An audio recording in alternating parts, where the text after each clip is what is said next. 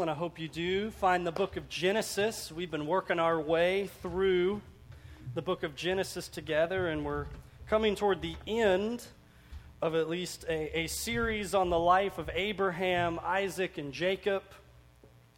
We've only got a few more weeks before we'll take a break and look at a few other things in God's Word together for the year. But find, if you have a Bible, Genesis chapter 34. Probably not, as, as we will read the text together, probably not what you were expecting to hear a sermon on when you came to church this morning. Uh, but we're going to look, all of God's word, we're told, is God breathed and sufficient for our equipping, for our growth, and for our life in Him. So we're going to see uh, what God would, would have to say to us today. Genesis chapter 34, and we'll read uh, the chapter together. Now, Dinah, the daughter of Leah, whom she had borne to Jacob, went out to see the women of the land. And when Shechem, the son of Hamor the Hivite, the prince of the land, saw her, he seized her and lay with her and humiliated her.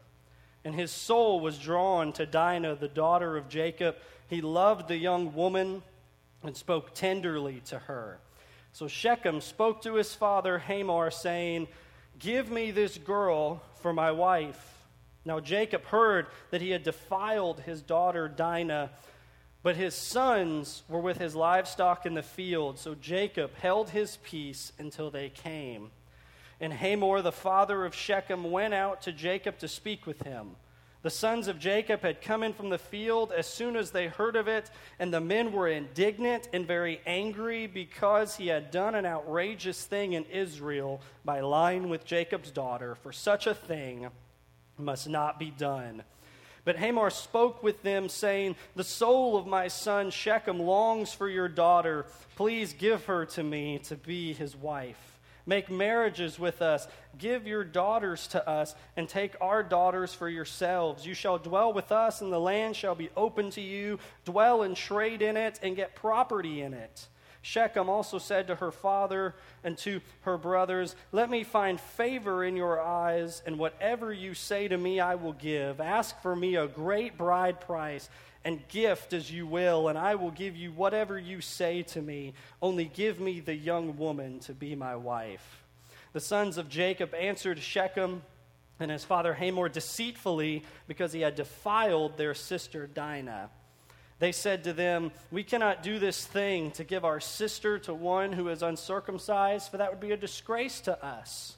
Only on this condition will we agree with you that you will become as we are by every male among you being circumcised. Then we will give our daughters to you, and we will take your daughters to ourselves, and we will dwell with you and become one people. But if you will not listen to us and be circumcised, then we will take our daughters, and we will be gone.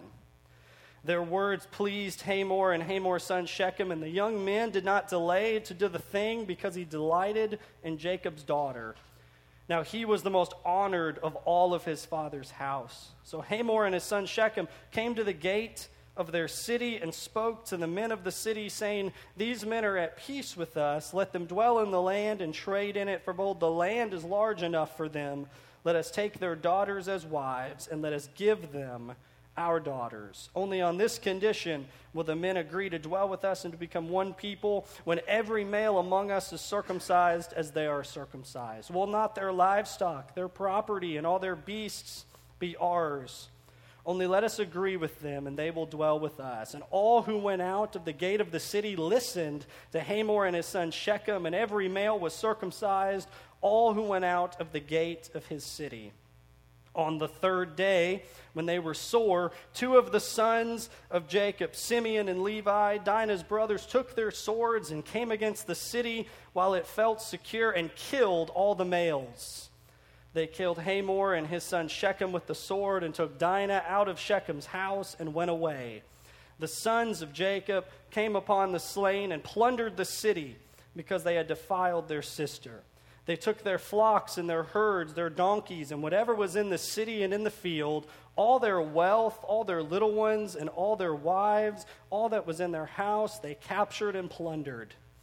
Then Jacob said to Simeon and Levi, You have brought trouble on me by making me stink to the inhabitants of the land, the Canaanites and the Perizzites. My numbers are few, and if they gather them against me and attack me, I shall be destroyed, both I and my household. But they said, Shall he treat our sister like a prostitute? This is the word of God.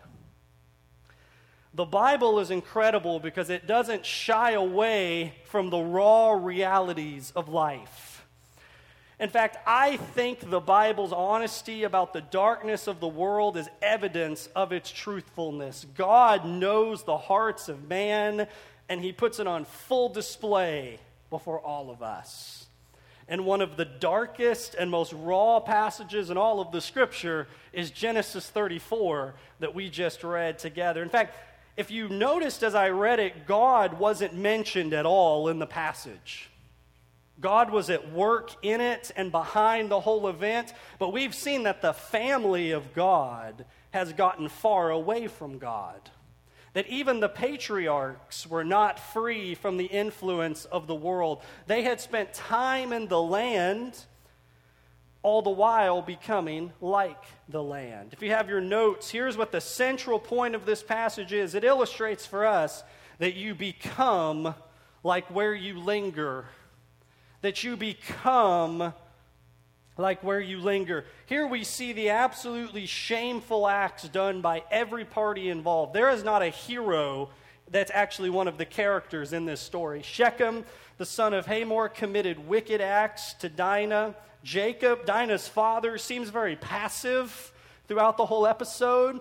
Even Simeon and Levi, though I think in our flesh we can understand their response to protecting their sister, sought revenge and killed every man, every male in the tribe, even men who didn't appear to be involved in the situation. I think we can all say that's probably a bit excessive, isn't it? And how they responded. And the family of Jacob, the nation of Israel, end up divided at the end of this chapter, and they're in a wicked land. How does this happen? How do things get this dark? And Genesis is clear that it doesn't happen overnight. In fact, last week we saw that Jacob seemed to have it all going for him.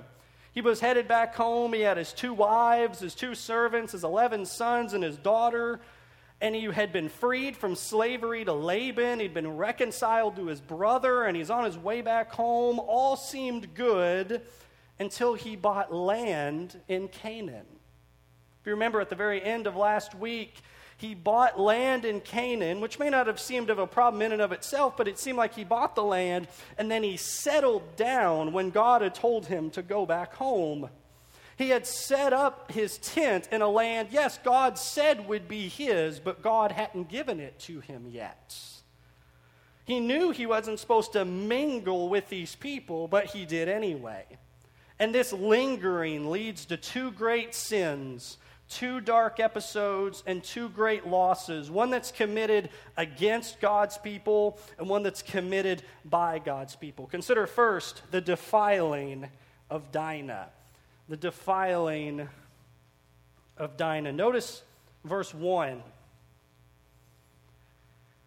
Now, Dinah, the daughter of Leah, whom she had borne to Jacob, went out to see the women of the land.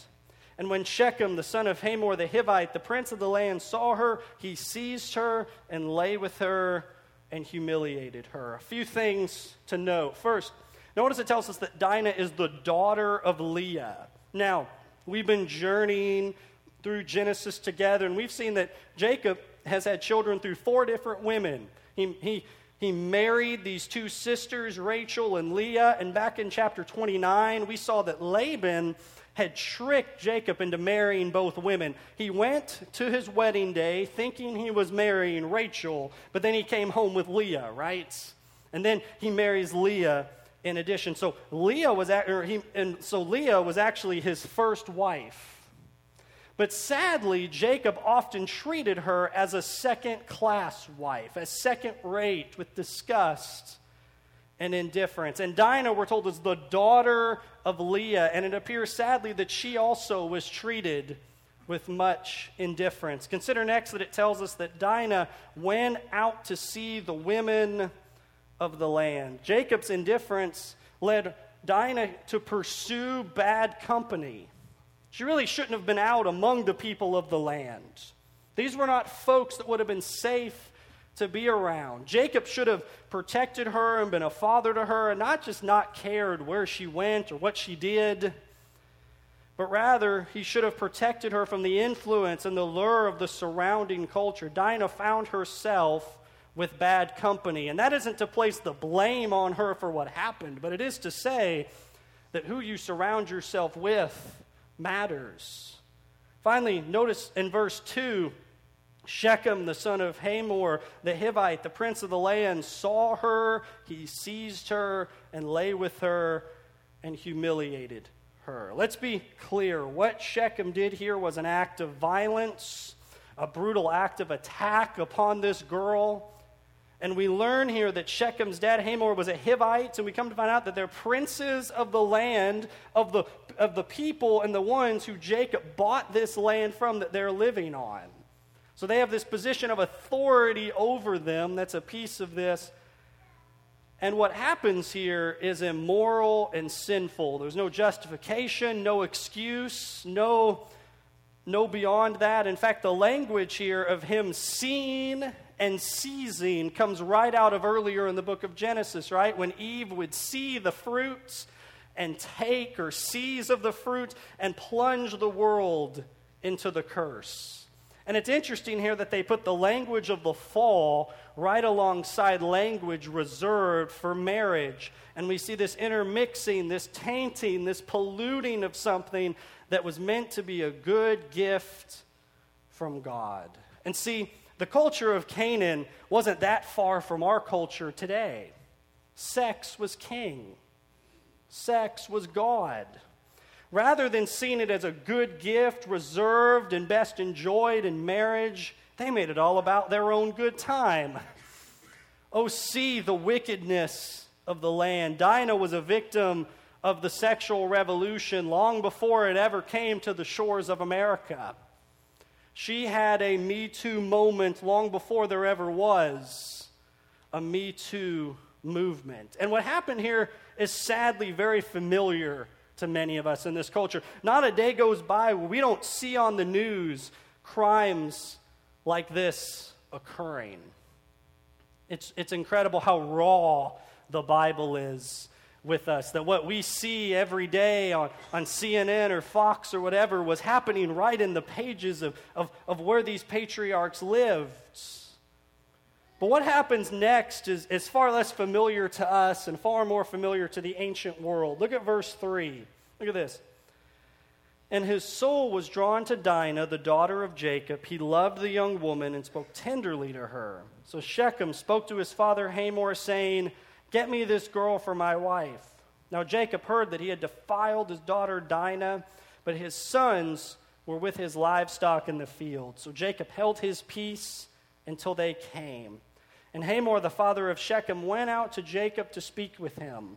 The sons of Jacob had come in from the field as soon as they heard of it, and the men were indignant and very angry because he had done an outrageous thing in Israel by lying with Jacob's daughter for such a thing must not be done. Now, a few things to notice here. First, the whole brutal, the, the brutal assault kind of changes the picture, but what's occurring here between a father and a son when it comes to finding a wife was actually pretty typical in this culture. If you were there in the days of Genesis, you would, as a son, go to your father and go, Hey, I really like this girl. Can you go talk to her dad for me and see what we can arrange here to make this happen? And we aren't told, at least on the face, that Hamor knows what occurred. And so, in these days, when men desired to marry a young woman, the fathers did a lot of talking, right? Now, Jacob had heard what occurred, and notice that Moses uses the word defiled. And he wants us to really feel the weight of that, to understand, and Jacob understood this, that what Shechem did was not just violence for Dinah and for the whole family, but culturally, this put her in a desolate spot for the rest of her life. It was likely now that she would have a very difficult time ever marrying in the future. So Jacob holds his peace But his brothers are furious. Imagine that. A father seeing this happen to his daughter, and he has nothing to say. Jacob and the boys represent two opposite responses to the tragedy. Jacob was passive, the boys were vengeful.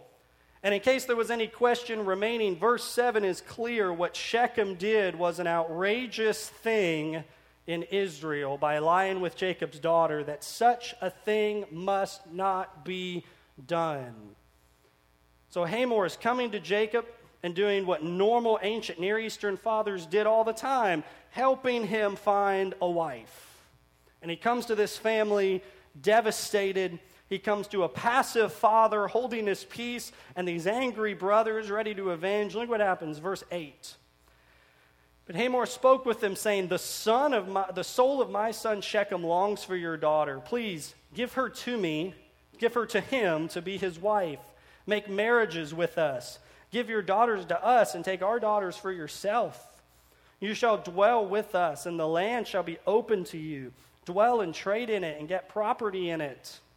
Shechem also said to her father and to her brothers, Let me find favor in your sight, and whatever you say to me, I will give. Ask for me as great a bride price and a gift as you will, and I will give whatever you say to me.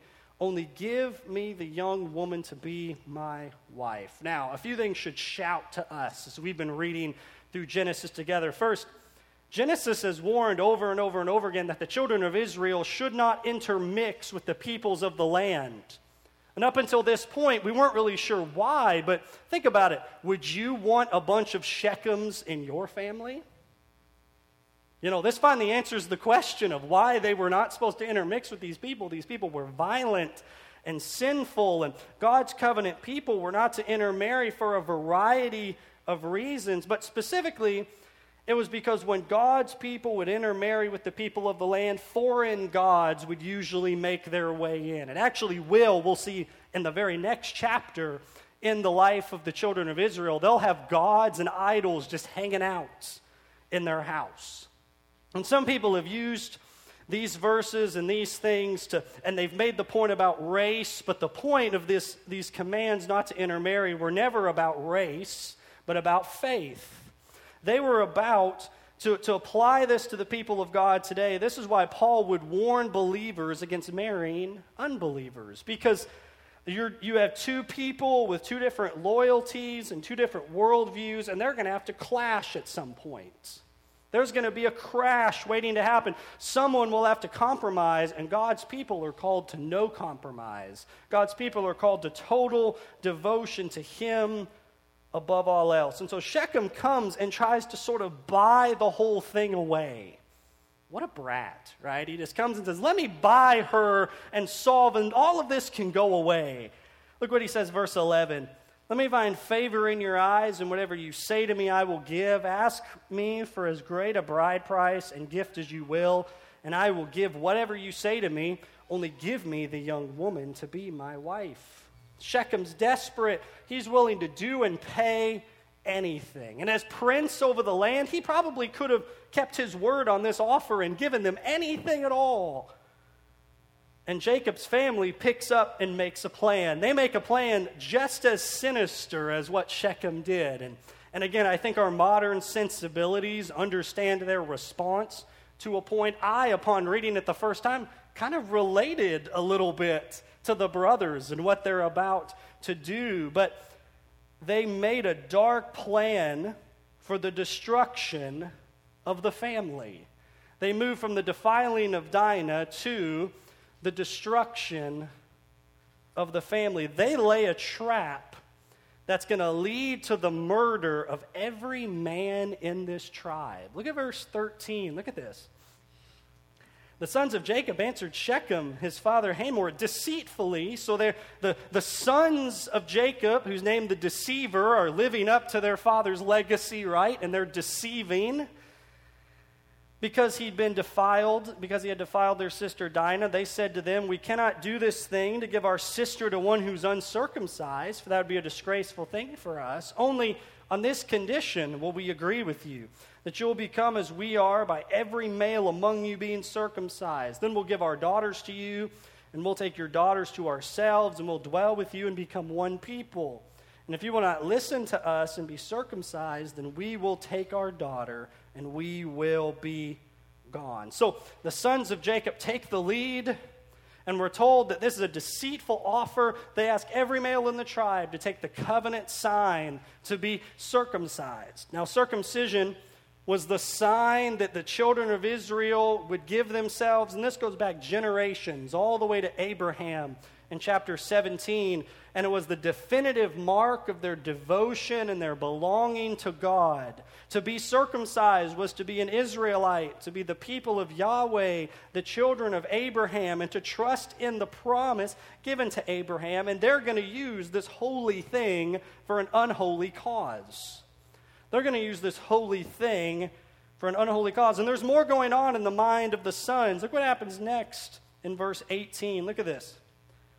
Their words pleased Hamor and Hamor's son Shechem. And the young men did not delay to do this thing because he delighted in Jacob's daughter. Now he was the most honored in all of his father's house. So Hamor and his son Shechem came to the gate of their city and spoke to the men of the city. Imagine this. These men are at peace with us. Let them dwell in the land and trade in it. For behold, the land is large enough for them.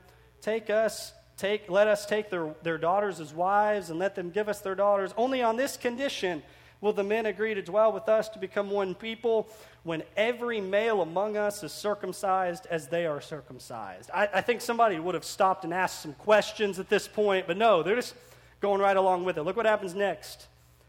Will not their livestock, their property, and all their beasts be ours? Only let us agree with them, and they will dwell with us. And all who went out of the gate of his city listened to Hamor and his son Shechem, and every male was circumcised, all who went out of the gate of his city. So every male in the tribe goes along with it. Imagine if you went to a city hall meeting here in Cadiz and they said, Hey, all the men of Cadiz, I've got an idea.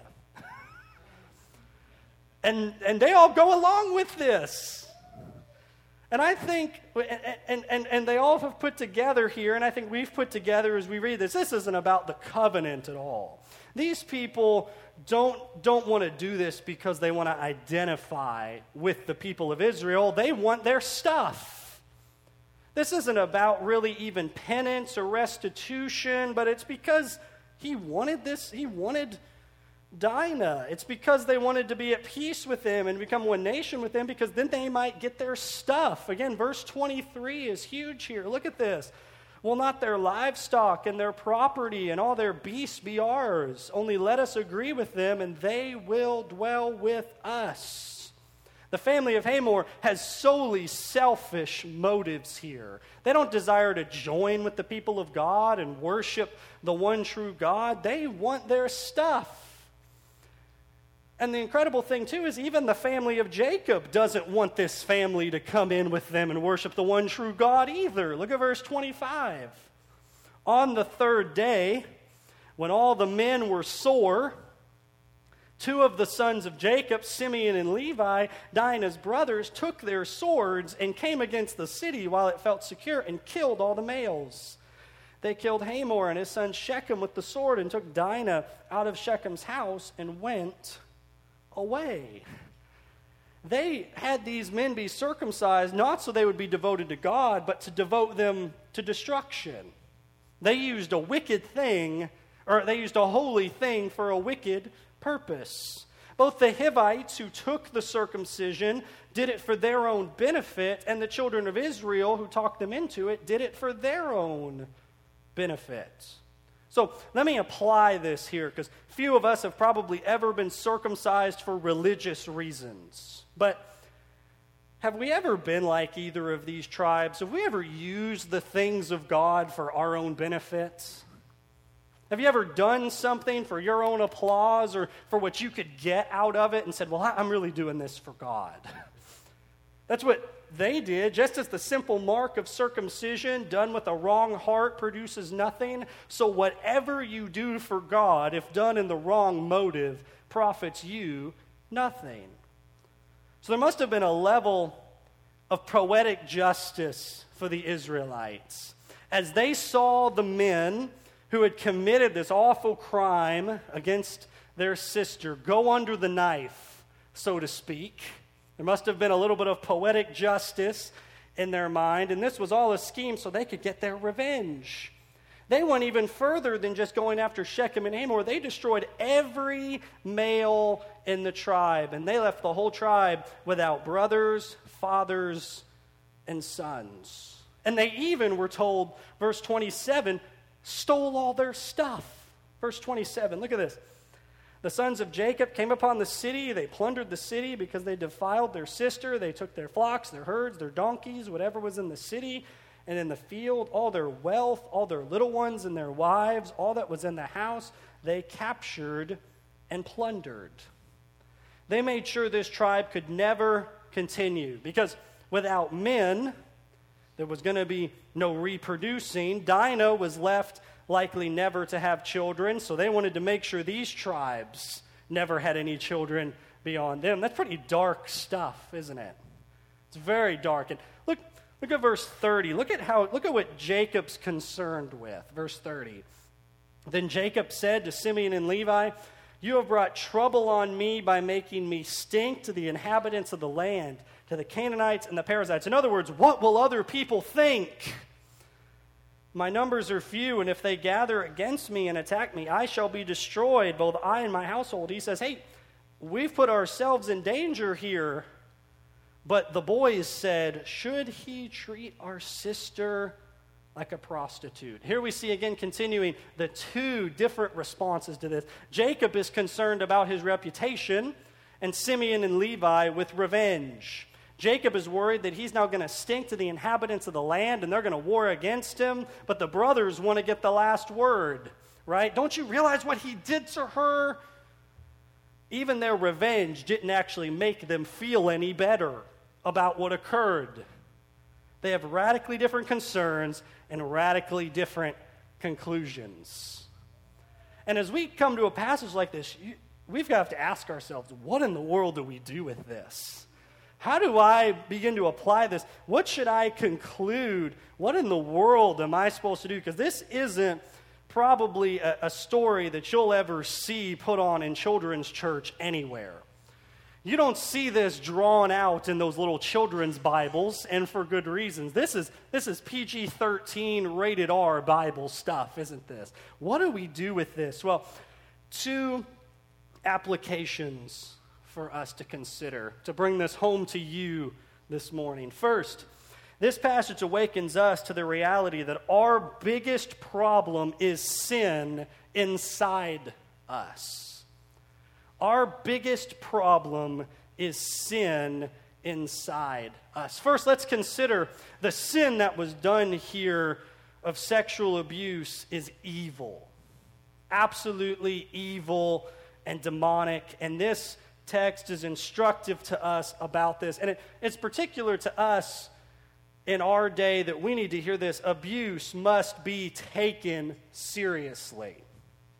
This should cause us to have compassion for others among us who may have had experiences like this, who may have been victims, and for our church to be a, vic- a safe place for victims to come forward and to be loved and embraced and heard. It should lead us to pray for those among us who have had experiences like Dinah has and to encourage them in whatever way we can to help them process and heal. Let me say this. There's been a lot of talk in recent years uh, regarding the proper responses of churches and how churches should respond to things like this that happen among them. Let me, let me be clear on this. Because if you are a victim of sexual abuse, I want this to be a safe place for you.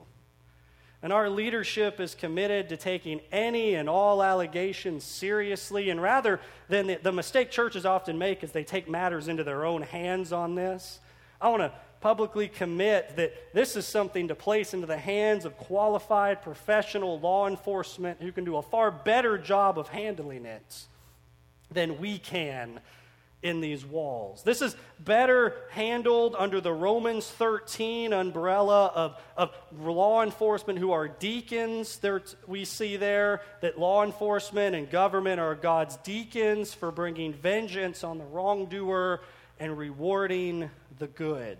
And I think this is something that has caused me to think this week of, of, of our leadership beginning to review our church's policies and across the board, making sure that we're compliant and clear when it comes to what we do in these very serious situations. So that's something I'm committing to you to make sure we do in days ahead because, church, we must take things like this seriously. What message does it take? What message does it send to the world when the house of God treats these things with such indifference? And believe me, there are many that do. But this chapter gets bigger than that. It gives a bigger reality. It doesn't simply address the fruit of sexual sins, it gets to the root of it all because your biggest problem, our biggest problem, is ultimately in the mirror. It's ourselves. It is sin within us because every election year we show ourselves that even as people of the book, we don't believe what the book really says. That humanity's biggest problem isn't ultimately which, pa- which party's in power. Shechem was a, res- was a respected politician, and look where that got him. Some think that if you just give money and resources toward what's wrong in the world, it's going to fix it. Yet Shechem and Jacob had more than enough money and resources. Some of us even think a sort of general morality of, well, he came from a good family. That's going to keep sin at bay. Shechem was one of the most honored people of the land. Because whether we realize it or not, any and all of us are capable of falling into deep, dark sin. Because the central problem of the world isn't outside of us, whether it's political, societal, or economic. Your central problem, my central problem, our central problem is within us. It is sinful hearts. It is moral and theological. It is sinful hearts that produce sinful lives and sinful, broken things. And before we look around for the problems in the world, maybe we should begin by looking in the mirror and looking within. The Bible tells us that the sin from the fall has corrupted every faculty, from every thoughts in our heads to the affections of our hearts to the actions of our bodies, from A to Z. Sin has corrupted us. The problem is ultimately within. And we must realize that while our biggest problem is sin inside of us, the ultimate solution is God's Word outside of us. The ultimate solution is God's Word outside of us because only the Word of God has the power to transform you and to give you a new heart if you yield to it by faith. And the central life transforming, heart changing message of God's Word is about a man named Jesus.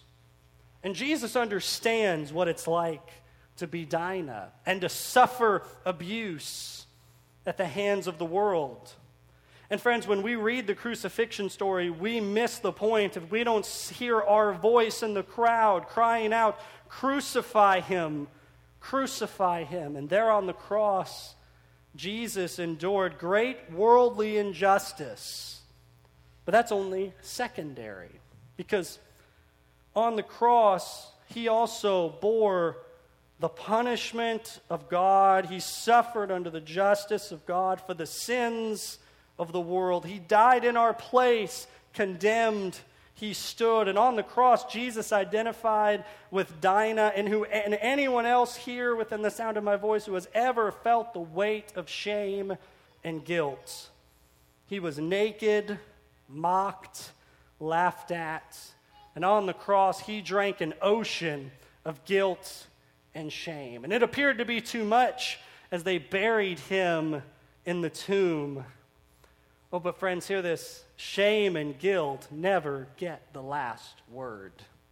Because on the third day, Jesus rose again from the dead, and then he emptied the grave of its power, sin of its condemnation, and began the process of transforming the world. And the Bible says that through repentance and faith, we become new creations as we await the full and final transformation of all things. Here's how the Apostle Paul puts it. 2 Corinthians 5:17 he says this therefore if anyone is in Christ he is a new creation. The old has passed away. Behold the new has come. And God's desire for you is that you be conformed to the image of Jesus. Because Jesus became like one of us except without sin tasting guilt and shame so that we might become like him he came to transform our hearts and to conform our lives to Christ and to obedience to His Word. Our ultimate need in our day is not economic relief or psychological comforts. Our ultimate need is a new heart. We need to be conformed not to the world, but by the Word. And Genesis 34 is a picture of what happens when we begin to be conformed to the world rather than conform, rather than conform to God's word. Jacob knew God's word. It had been spoken long ago to him, saying, Don't linger in the land, but trust that one day the land would be his. And what Jacob needed was to trust that word and rather to be conformed, rather than be conformed to the world and the image of the land around him, to be conformed to the image of God in his word. Again, the Apostle Paul gives you the same exhortation when he writes in the book of Romans this Romans 12 2. Do not be conformed to this world, but be transformed by the renewal of your mind, that by testing you may discern what is the will of God, what is good and acceptable and perfect. The way to pleasing God, to discerning His will, to doing good and acceptable and perfect, is not to dig up the potential within you. or to fill your bank account with tons of cash, or to make sure you get political victories. The way to doing what God would have you to do is to look at the book, to be conformed to God's truth rather than to what the world might be shouting at you. Genesis 34 is a warning to what happens when you love the world and when you linger with the lawless. Where are you lingering? Because where you linger matters. Let me tell you something. If you linger with the current, with any of the news stations on, I'm sorry. if that's what you're being conformed to the image of, we're in a lot of trouble. If we're being lingered to what the world around us might tell us, we're in trouble because we're told that when you linger with the lawless, you become lawless. When you love the things of the land, you become like the land. But when we linger with and love the truth, we become like the one who is truth embodied. When we linger with the Lord, we're transformed by His grace. Where are you lingering? God promises that no matter how far you've run or how long you've stayed there, there is always a path back home. Jacob's going to learn that in the next chapter that we look at next week. Jacob's going to going to be able to head back home even after all of this, and you need to hear that too. Wherever you've been, whatever you've done, whatever has happened to you, the scriptures would call us to lay it down at the foot of the cross, at the foot of an empty tomb, and through repentance and faith find new life, to see our heart of stone turned to a heart of flesh. And he can do that right where you are today, or he can begin to, you can begin to make commitments before God that you'll look to the book and not to whatever in the world might be grabbing at your attention. Where are you lingering? And what are you becoming? Let's stand and let's pray together. Father in heaven, your word is heavy. Your word is real about the evils of the world. This could have been very easily taken out of the book of Genesis and put on the news that we hear today we see the lesson that it is that you become like where you linger, that if we linger in the land of Canaan, we will become like the Canaanites. That Jacob should have never set up camp there, but went and did what God called him to do. And God is warning us That we're told that this Old Testament is written as an example for us that we might do what they did or not do what they did, as an example for us. And so I pray we'll take it to heart. That we'll make your word a commitment, that we'll look to the book for our hope. And Lord, I also ask that if there's anybody within the sound of my voice who has never seen your goodness and your kindness in the cross, who is weighed down with guilt and shame, that you would lift those burdens off of their shoulders and let us see that they've already been placed on yours. That they've been buried in the grave with you, but that they have stayed dead and that you rose again. That guilt and shame and sin might no longer have dominion over us they would stay dead, but you are alive forevermore. So I ask and I pray that if anybody here is under the weight of sin and shame, that they would place it on you because the Bible says to place all of our burdens on you and you will lift us up.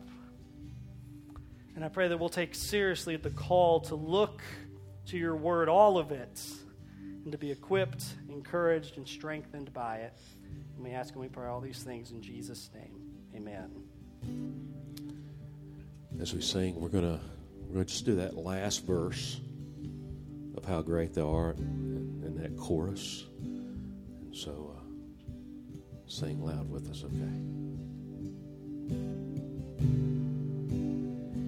When Christ shall come with shout of acclamation and take me home. What joy shall fill my heart?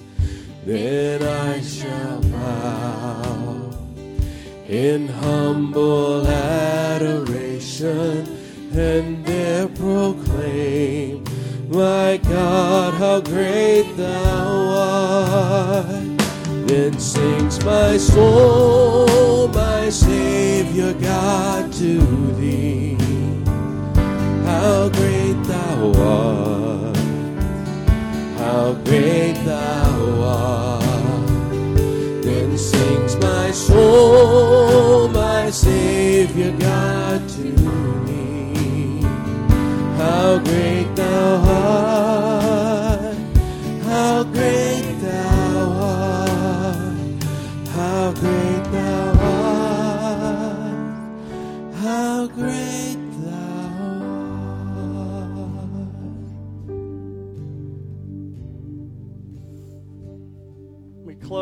benediction from God's word, this from 2 Timothy chapter 4. The Lord will rescue you from every evil deed and bring you safely into his heavenly kingdom. To him be the glory forever and ever. Amen.